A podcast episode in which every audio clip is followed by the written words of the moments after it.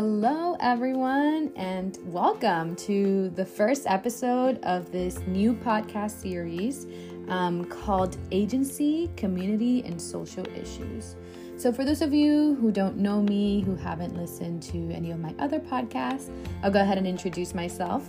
My name is Angelica Goyazo, and I am super excited to start this podcast series um, where I will be talking to you about a social issue that, quite frankly, I think affects all of us in one way or another. This podcast series will focus on exploring the social issue of lack of universal health care, specifically in the area of Alamance County in North Carolina.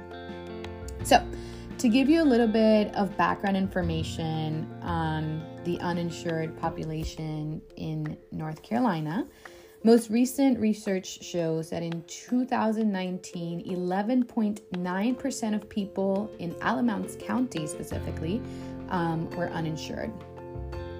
So this is an issue because people without insurance are more likely to die from acute conditions, right? So when people don't have insurance, um, they don't have a primary care provider. So most of these acute conditions are either not caught up on time or are not treated, resulting in visits to the E R, um, to the hospital when the situation gets more serious.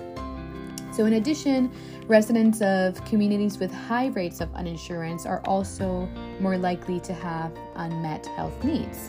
Um, again, because when they don't have insurance, they are not able to access a primary care provider um, to take care of those um, needs. Furthermore, high rates of uninsurance um, in a community reduce the availability of vital health services at local hospitals. Um, so not only, you know, are people not,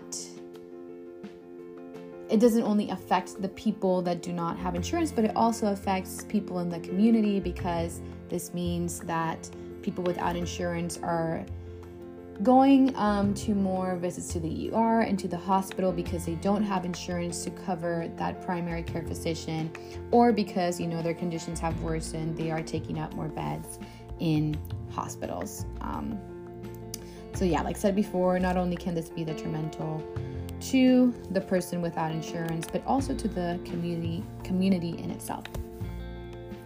So um, through this podcast series, I will be collaborating with the Open Door Clinic of Alamance County um, to help us explore this issue in the community on a deeper level.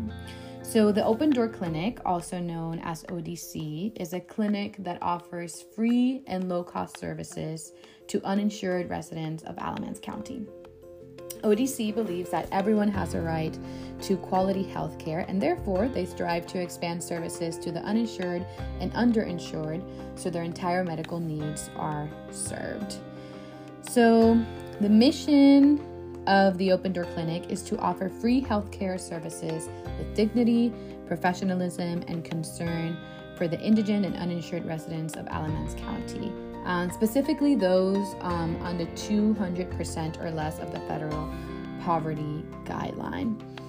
So O D C's goals um, include treating uninsured individuals for chronic and acute disease by acting as primary care providers, um, to reduce the amount of visits to the emergency department for primary care reasons and for more um, severe reasons. So like I said, um, the minute that they act as a primary care provider, um, people with acute conditions are treating those conditions um, through Open Door Clinic. Therefore, they're not going to the E R or to the hospital um, to get these to get treatment for these conditions. And also, um, acting as a primary primary care provider allows them um, to treat conditions um, so that they don't result in something more severe, um, where patients later have to go to the E R or have to take up a hospital bed. So, um, O D C is a five oh one c three private not-for-profit organization. Um, so five oh one c three was definitely a confusing term for me when I was researching about the agency, but it mostly means that the organization is exempt from federal income tax. So this is kind of I guess, like a gift that the federal government gives um, to these types of agencies, because five oh one c three agencies are not-for-profit agencies. Therefore, it's like a gift that they give them for their charitable work. Um, but this is really important for nonprofit organizations, five oh one c three organizations, um, because they mostly just rely on publicly collected funds. So they don't really earn anything from providing services, right? They're not getting paid by patients or by insurance to provide um, these services. So not having to pay for taxes is super important, because when they are collecting money, um, whether that is through donations, um, grants, or however they collect their money, they want to make sure that they can use all of that money towards um, patient care. O D C specifically um, primarily relies on grants as their source of funding. So this can be challenging at times um, for many reasons. So one of them would be that when grants are nationally funded, they can very easily be put on hold when there is a change in the administration, right? So when a new president um, comes in, if they don't want to fund this organization or this cause, that grant can be put on hold. Um, also, grants are paying a lot of attention to the progress of the agency, and a lot of that relies on numbers. Um, so what I mean by this is, so for example, in the case of O D C, it might be that grants want to see that patients, um, specifically in this case, um, just to put out an example, diabetic patients are improving with A O, A one Cs. Um, so they're lowering their A one Cs, and A one C is basically um, average blood sugar over the period of three months.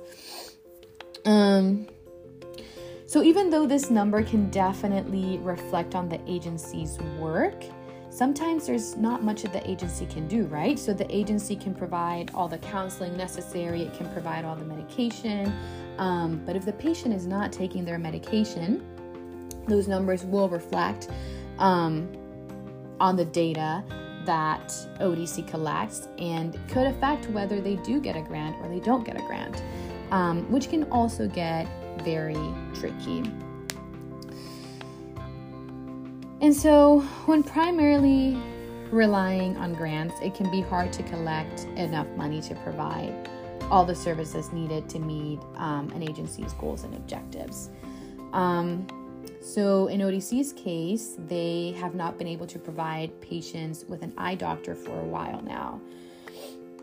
And this can be an issue, right? Because they don't have enough money to provide um, their patients with a very important service that they need. And so the closest place that they can refer them to um, is U N C. And so U N C is about forty-five minutes away from Alamance County, um, which can be very difficult to access um, for low-income individuals um, if they have to drive forty-five minutes from the place that they live. Um, So essentially, right, it kind of makes this eye doctor almost inaccessible. Um, and so this can be really hard for the agency to see, well, how do I meet those goals and objectives of providing all the services that our patients need, right? Um, and of course, this is one primary service that O D C would like to um provide for their patients, but it's not just about the eye doctor, right? There's so many other services that they wish that they could provide, but unfortunately are unable to, um, given the size of the agency and, well, the lack of funding. So some strategies that they use in order to ensure um, that they're meeting all of their goals and objectives, um, even if that means that they can't necessarily do it um, in the clinic. They are continuously collaborating with local healthcare systems and social service agencies to provide, you know, to get patients to those services that they need that the agency might not provide, whether that is for lack of funding or because it's not under the scope of practice. Um, They're also continuously researching for grant opportunities, um, and they're increasing funding activities so that they have more opportunities to get funding for the services that they need to provide. Um, and they're also providing different prevention and education programs um, on diabetes, smoking, and nutrition, just to make sure that patients are also getting the information that they need. So unfortunately, our time is coming to an end today. Um, this was just kind of a little preview of what O D C is. Um, but I am very excited to announce that the interim director of the Open Door Clinic, um, her name is Lori Carter, she will be here with us next week to talk to us um, more in detail about what the Open Door Clinic is, its services, target population, and how it operates. So we're gonna get to see, you know, how how the magic is done. Um, that's all I have for you today. So I hope that you were all able to enjoy this podcast and are as excited as I am to learn more about this organization from the director herself um, next week. Again, my name is Angelica, and I cannot wait to continue to explore this topic of lack of universal healthcare with you all in the coming weeks. Stay tuned. Bye.